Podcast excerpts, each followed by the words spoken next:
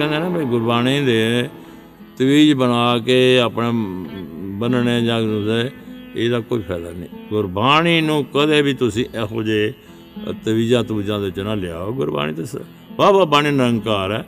ਉਹ ਸਭ ਬਾਣੀ ਨਿਰੰਕਾਰ ਹੈ। ਉਹ ਤੇ ਅੱਗੇ ਅਰਦਾਸ ਕਰੋ।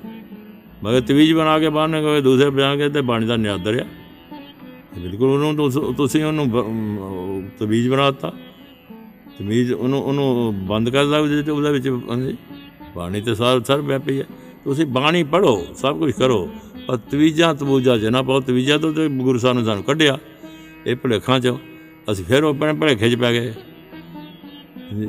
ਇੱਕ ਤੇ ਤ- ਇਹ ਨਾ ਕਰੋ, ਦੂਸਰੇ ਬਾਣੀ ਜਿਹੜੀ ਆ, ਜਿੰਨੀ ਬਾਣੀ ਪੜੋ ਉਹਦੇ ਪੜ ਕੇ ਕੋਸ਼ਿਸ਼ ਕਰੋ ਕਿ ਉਹਦੇ ਲਈ ਕੋਈ ਮੰਗੋ ਨਾ। ਬਿਨ ਮੰਗ, ਬਿਨ ਬੋਲਿਆ ਸਭ ਕੁਝ ਜਾਣਦਾ ਕਿ ਸਾਗੇ ਕੀ ਅਰਦਾਸ ਸੀ। ਅਸੀਂ ਤਾਂ ਵੈਸੇ ਕਿਉਂ ਕਹਿੰਦੇ ਇਹ ਇਹ ਹੋਣਾ ਚਾਹੀਦਾ ਕਿ ਬੋ- ਉਹਦੇ ਲਈ ਮੰਗੋ ਨਾ ਤੁਸੀਂ, ਆਪਣੇ ਪਾਸੇ ਨਾ ਮੰਗੋ। ਹਾਂ, ਕੋਈ ਆ ਕੇ ਅਰਦਾਸ ਕਰਵਾਉਂਦਾ ਤੁਹਾਡਾ ਉਹਦੀ ਅਰਦਾਸ ਕਰਦਾ, ਦਿਲ ਨਾ ਤੋੜੋ। ਉਹਦੀ ਅਰਦਾਸ ਕਰਕੇ ਉਹਦਾ ਸ- ਮਹਾਰਾਜ ਅੱਗੇ ਕਰ ਦਿਓ। ਨਾਲ ਹੀ ਇਹ ਤੁਕੇ ਦੇ ਸੋਈ ਕਰਾਏ ਜੋਤਤ ਪਾਏ ਮੋਹ ਸਿਆਨੂੰ ਕਛ ਲਾਏ ਨਿਭਾਏ ਲੋਇ ਮ ਪ੍ਰਖੁਦਾ ਤੇ ਔਰ ਪਹੁੰਚਾਵੇ। ਵੀ ਮਹਾਰਾਜ ਮੈਂ ਤੇ ਅਰਦਾਸ ਕਰ ਦਿੱਤੀ ਆ ਇਹਦੇ ਵਾਸਤੇ ਪਰ ਕਰਨਾ ਤੁਸੀਂ ਆ ਜੋ ਤੁਸੀਂ ਤੁਹਾਨੂੰ ਆ ਉਹੀ ਕਰੋ ਤੁਸੀਂ। ਜੋ ਤੁਹਾਨੂੰ ਪ੍ਰਵਾਨ ਆ ਉਹਦੇ ਨਾਲ ਸਭ ਕੁਝ ਠੀਕ ਹੋ ਜਾਣਾ ਗੁਰਮੁਖੋ ਆਪਣੇ ਸਰੀਰ ਦੇ ਦੁੱਖ ਹਟਾਉਣ ਵਾਸਤੇ ਕਦੇ ਬਾਣੀ ਨੂੰ ਨਾ ਅਮ, ਇੱਕ ਦਵਾਈ ਬਣਾਓ। ਸਭ ਤੋਂ ਵੱਡੀ ਬਾਣੀ ਆ ਤੁਸੀਂ ਆਪ ਹੀ ਜਦੋਂ ਪਾਠ ਕਰੋਗੇ ਨਾ ਤੇ ਪਾਠ ਕਰਨਾ ਤੁਹਾਡੇ ਆਪਣੇ ਦੁੱਖ ਆਪਣੇ ਨਾਲ ਵੀ ਨੱਟ ਜਾਣਗੇ। ਦੁੱਖ ਨੂੰ ਅ, ਅ, ਬਾਣੀ ਨੂੰ ਇਸ ਤਰ੍ਹਾਂ ਨਾ ਇਸਤੇਮਾਲ ਕਰੋ ਵੀ ਦੁੱਖਾਂ ਕਰਕੇ। ਦੁੱਖ ਨੂੰ ਸਹਾਰੋ। ਜਿਹੜਾ ਦੁੱਖ ਨੂੰ ਸਹਾਰ ਸਕਦਾ ਉਹ ਗੁਰੂ ਨਾਲ ਮਿਲੇਗਾ। ਜੋ ਨਰ ਦੁੱਖ ਮੈਂ ਦੁੱਖ ਨਹੀਂ ਮਾਨੇ ਸੁਖ ਸਨੇ ਔਰ ਭੈ ਨਹੀਂ ਜਾ ਕੇ ਕੰਚਨ ਮਾਟੀ ਬਾਨੇ। ਕਿੰਨੀ ਸੋਹਣੀ ਮਹਾਰਾਜ ਨੇ ਕਿਹਾ। ਦੁੱਖ ਨਾ ਹੀ ਸਭ ਸੁਖੀ ਹੈ ਰੇ ਇੱਕ ਇੱਕ ਹੀ ਨਹਤੇ ਬੁਰਾ ਨਾ ਹੀ ਸਭ ਭਲਾ ਹੈ ਹਾਰ ਨਾ ਹੀ ਸਭ ਜਿੱਤੇ। ਆਪਾਂ ਤਾਂ ਉਹਦੇ ਭਾਣੇ ਚ ਰਹਿਣਾ। ਆਪਾਂ ਕਿਉਂ ਆਪਣਾ ਆਪਣੇ ਸਰੀਰ ਲਈ ਆਪਣਾ ਅਮ, ਗੁਰਬਾਣੀ ਨੂੰ ਇੱਕ ਇੱਕ ਅਮ, ਉਸ ਤਰ੍ਹਾਂ ਮੰਤਰ ਬਣਾ ਦਈਏ ਪੜਨ ਵਾਸਤੇ। ਗੁਰਬਾਣੀ ਤੇ ਆਪਣੇ ਸਾਡੇ ਕਾਮ ਕੋ ਲੋਮਾ ਘਾਰ ਨੂੰ ਧੋਣ ਵਾਸਤੇ ਗੁਰਬਾਣੀ ਪੜੋ ਇਹ ਅਸਲੀ ਮਹਾਰਾਜ ਨੇ ਦੱਸਿਆ। ਤੇ ਸਰੀਰ ਤੇ ਜਿਹੜਾ ਕਸ਼ਟ ਆਂਦਾ ਆ ਉਹ ਵੀ ਤੁਹਾਡਾ ਕਸ਼ਟ ਪ੍ਰਮਾਤਮਾ ਨਾਲ ਜੋੜਦਾ ਤੇ ਸਮਝੋ ਪੁਰਾਣੇ ਬ- ਜਿਹੜੇ ਕਸ਼ਟ ਆਉਂਦੇ ਨਾ ਬਿਮਾਰੀ ਆਂਦੀ ਆ ਸਮਝੋ ਤੁਹਾਡੇ ਕਰਮ ਕੱਟੇ ਜਾ ਰਹੇ ਨੇ ਬੁਰੇ ਕਰਮ। ਬਿਮਾਰੀ ਜਿਹੜੀ ਆ ਰਹੀ ਆ ਉਹ ਬੁਰੇ ਕਰਮ ਕੱਟਣ ਵਾਸਤੇ ਆ ਰਹੀ ਆ ਇਹ ਇਹ ਅਗਰ ਇਸ ਤਰ੍ਹਾਂ ਸ- ਸਿੱਖ ਸਮਝੇ ਕਿ ਮਹਾਰਾਜ ਤਾਂ ਤਾਨੇ ਹੋ ਸੱਚੇ ਪਾਤਸ਼ਾਹ ਕੋਈ ਜੋ ਮੈਨੂੰ ਦੱਸਿਆ ਉਹ ਤੁਸੀਂ ਉਹ ਜੋ ਨਰ ਦੁੱਖ ਮੈਂ ਦੁੱਖ ਨਹੀਂ ਮਾਨੇ ਇਹ ਦੁੱਖ ਨਹੀਂ ਵਿਚਾਰੇ ਸੱਚੇ ਪਾਤਸ਼ਾਹ ਤੇਰਾ ਪਾਣਾ ਆ ਪਾਣੇ ਚ ਰਹੋ ਤੇ ਬਿਮਾਰੀ ਆਂਦੀ ਹੈ ਤਨ ਬਿਮਾਰੀ ਮੇਰੇ ਪਾਪ ਕੱਟਣ ਵਾਸਤੇ ਆ ਰਹੀ ਹੈ ਮਮਾ ਇਹ ਅਗਰ ਤੁਹਾਡੇ ਅੰਦਰ ਪ੍ਰੇਮ ਆ ਜਾਏ ਤੁਹਾਡੇ ਗੁਰਮੁਖ ਸਭ ਸਭ ਕੁਝ ਹਟ ਜਾਏਗਾ ਪਾਪ ਹੀ ਹਟ ਜਾਣਗੇ ਸਭ ਕੁਝ ਹਟ ਜਾਏਗਾ ਬਿਮਾਰੀਆਂ ਵੀ ਹਟ ਜਾਣਗੀਆਂ ਇਹ ਤਾਂ ਗੁਰੂ ਸਾਹਿਬ ਕਹਿੰਦੇ ਨੇ। ਬਾਣੀ ਪੜੋ ਸਭ ਕੁਝ ਕਰੋ, ਸਭ ਕੁਝ ਤੁਹਾਡਾ ਹਟ ਜਾਏਗਾ ਦੂਰ ਹੋ ਜਾਏਗਾ। ਪਰ ਇਹਨੂੰ ਬਾਣੀ ਨੂੰ ਮੰਤਰ ਨਾ ਬਣਾ ਦਿਓ।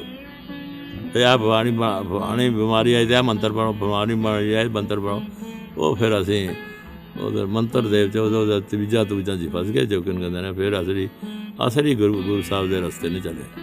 ਇਹ ਜਿੰਨੇ ਜਿਉਂ ਜਿਉਂ ਮਹਾਂਪੁਰਸ਼ ਉੱਤੇ ਜਾਂਦਾ ਨਾ, ਆਤਮਦਰਸ਼ੀ ਹੁੰਦਾ ਨਾ, ਤੇ ਉਹ ਤੋਂ ਪਾਣੇ ਜਾਂਦਾ ਜਾਂਦਾ। ਗੁਰੂ ਦਾ ਪਾਣਾ ਉਹ ਹੀ ਮੰਨਦਾ ਜਿਹੜਾ ਜਿਹੜਾ ਗੁਰੂ ਦੇ ਰਸਤੇ ਚੱਲਦਾ। ਗੁਰੂ ਰਸਤੇ ਚੱਲਣ ਵਾਸਤੇ ਦੁਨਿਆਵੀ ਕੋਈ ਚੀਜ਼ ਨਾ ਮੰਗੋ। ਬਿਨ ਬੋਲਿਆ ਸਭ ਕੁਝ ਜਾਣਦਾ ਕਿ ਸਾਗੇ ਕੀ ਅਰਦਾਸ ਗੁਰੂ ਸਾਹਿਬ ਆਪ ਹੀ ਤੁਹਾਡੇ ਸਾਰੀ ਬਖਸ਼ਿਸ਼ ਕਰ ਜਾਂਦੇ।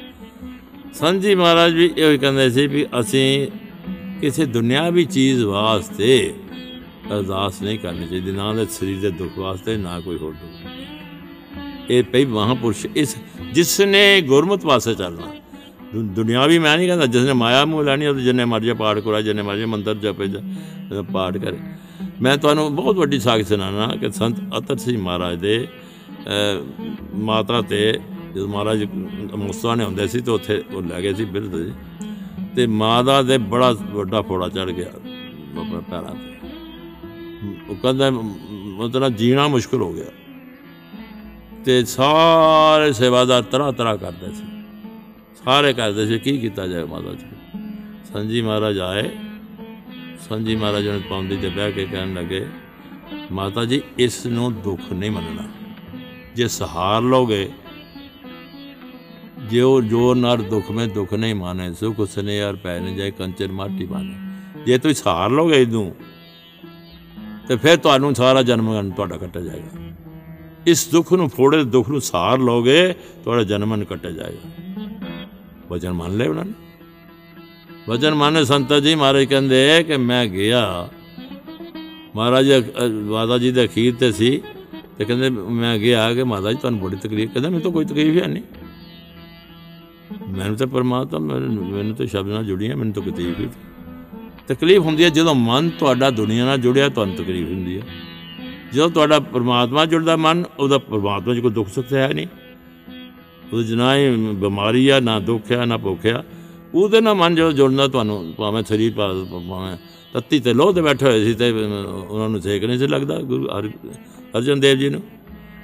ਇਹ ਤਾਂ ਇਹ ਮਨ ਦੀ ਗੱਲ ਸਾਰੀ ਇਹ ਕਮਜ਼ੋਰੀ। ਮਨ ਤਗੜਾ ਹੋਵੇ ਤੇ ਬਿਮਾਰੀਆਂ ਬੂਰੀਆਂ ਐਵੇਂ ਨੇ, ਬਿਮਾਰੀਆਂ ਪਰ ਹਟ ਜਾਂਦੀਆਂ ਨੇ। ਔਰ ਮਾਤਾ ਜੀ ਨੇ ਬਚਨ ਕਮਾ ਕੇ, ਪਾਉਣਾ ਮੰਨ ਕੇ ਉਹ ਉਹ ਸੰਜੀ ਮਹਾਰਾਜ ਕਿਹਾ ਕਿ ਸੰਤ ਜੀ ਮਹਾਰਾਜ ਨੇ ਫਿਰ ਜਦੋਂ ਮਾਤਾ ਚੜਾਈ ਕਰ ਗਈ ਤੇ ਉਹਨਾਂ ਨੇ ਕਿਹਾ ਭਈ ਜਦ ਸੰਸਕਾਰ ਕਰਨ ਜਾਏਗਾ ਤੇ ਸੰਜੀ ਮਹਾਰਾਜ ਕਹਿੰਦੇ ਤੇ ਅਸੀਂ ਸੰਤ ਅਤਰ ਸੀ ਮਹਾਰਾਜ ਨੂੰ ਮਹਾਰਾਜ ਜੀ ਮੈਨੂੰ ਸਮਝ ਲੱਗੀ ਹੈ ਕਿ ਮਾਤਾ ਜੀ ਬਦੇ ਮੁਕਤ ਹੋ ਕੇ ਗਏ ਨੇ ਆਪਣਾ ਦੇਹ ਦੇ ਵਿੱਚ ਹੀ ਮੁਕਤੀ ਪਾ ਕੇ ਤੇ ਗਏ ਨੇ ਤੇ ਸੰਜੀ ਮਹਾਰਾਜ ਨੇ ਅਗੇ ਸੰਤ ਜੀ ਮੈਂ ਕਿਹਾ ਹਾਂ ਭਈ ਕਿਉਂਕਿ ਬਚਨ ਮੰਨਿਆ ਸੀ ਮੇਰਾ ਮੈਂ ਜੋ ਉਹਨੂੰ ਦੱਸਿਆ ਗੁਰਬਤ ਬਚਨ ਜੋ ਨਾ ਦੁੱਖ ਮੈਂ ਦੁੱਖ ਨਹੀਂ ਸੁਖ ਇਹਨੂੰ ਸਹਾਰ ਦੁੱਖ ਨਹੀਂ ਮੰਨਣਾ। ਉਹ ਮੰਨਿਆ ਤੇ ਇਸ ਕਰਕੇ ਸਾਰੇ ਪਾਪ ਕੱਟੇ ਗਏ। ਹੁਣ ਇਹ ਇੱਕ ਬਹੁਤ ਵੱਡੀ ਫਲਸਫੀ ਹੈ ਜਿਹੜੀ ਦੁਨੀਆ ਨੂੰ ਨਹੀਂ ਸਮਝ ਲੱਗੀ ਦੁੱਖ ਸਾਡੇ ਤੇ ਆਂਦਾ ਸਹਾਰੀ ਹੈ।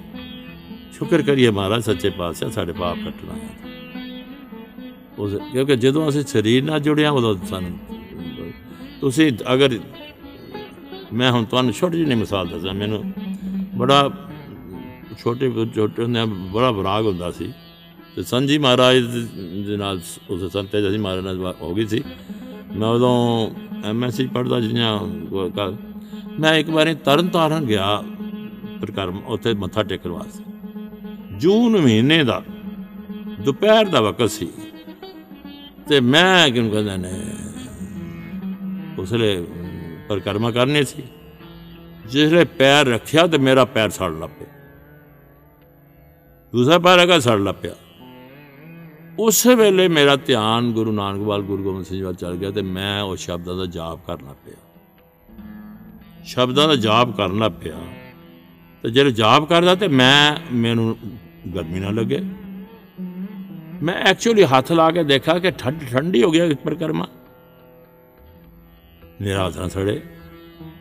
ਮੈਂ ਬੜਾ ਆਪਣੇ ਆਪ ਨੂੰ ਖੁਸ਼ ਹੋ ਗਿਆ ਕਿ ਦੋਜੇ ਕਰਤਾਰ ਨੇ ਮੇਰੇ ਲਈ ਪਰਕਰਮਾ ਠੰਡੀਆਂ ਕਰਤੀਆਂ।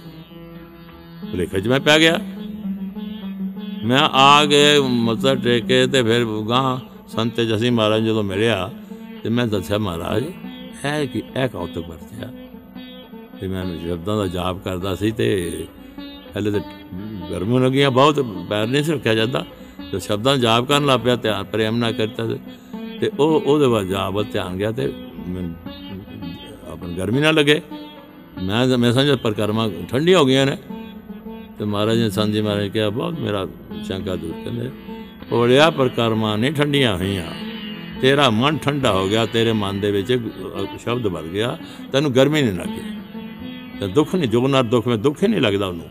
ਕਿਉਂਕਿ ਜੇ ਸੁਰਤ ਕਰਤਾਰ 'ਚ ਲੱਗ ਜਾਏ, ਤੁਹਾਡੇ ਸ਼ਬਦ 'ਚ ਲੱਗ ਜਾਏ, ਤਾਂ ਉਸ ਨੂੰ ਸਰੀਰ ਭੁੱਲ ਜਾਂਦਾ, ਉਸ ਸਰੀਰ ਨੂੰ ਫਿਰ ਜੋ ਦੁੱਖ ਜਿਹੜਾ, ਦੁੱਖ ਦੁੱਖ ਦਾ, ਦੁੱਖ ਭੁਗਤ ਸਾਰੇ ਨਹੀਂ ਲੱਗਦੀ। ਇਹ ਸਾਰੀ ਮਨ ਦੀ ਵਸਤਾ। ਜੇ ਮਨ ਤੁਹਾਡਾ ਦੁਨੀਆ 'ਚ ਲੱਗਿਆ ਤੁਹਾਨੂੰ ਦੁੱਖ ਆ। ਜੇ ਮਨ ਤੁਹਾਡਾ ਸ਼ਬਦ ਗੁਰੂ 'ਚ ਲੱਗਿਆ ਤੁਹਾਨੂੰ ਦੁੱਖ ਦੁੱਖ ਭੁੱਲ ਜਾਂਦਾ, ਦੁੱਖ ਨਹੀਂ ਲੱਗਦਾ। ਇਸ ਕਰਕੇ ਇਹ ਇੱਕ ਮਨ ਦੀ ਅਵਸਥਾ ਹੈ ਜਿਹੜੇ ਮਨ ਦੇ ਅਵਸਥਾ ਚੰਗੀ ਹੋ ਜਾਏ ਤੇ ਗੁਰਮੁਖ ਹੋਇਆ ਹੋ ਜੇ ਇਹੋ ਜਿਹੇ ਕੌਤਕ ਦਾ ਵਰਤ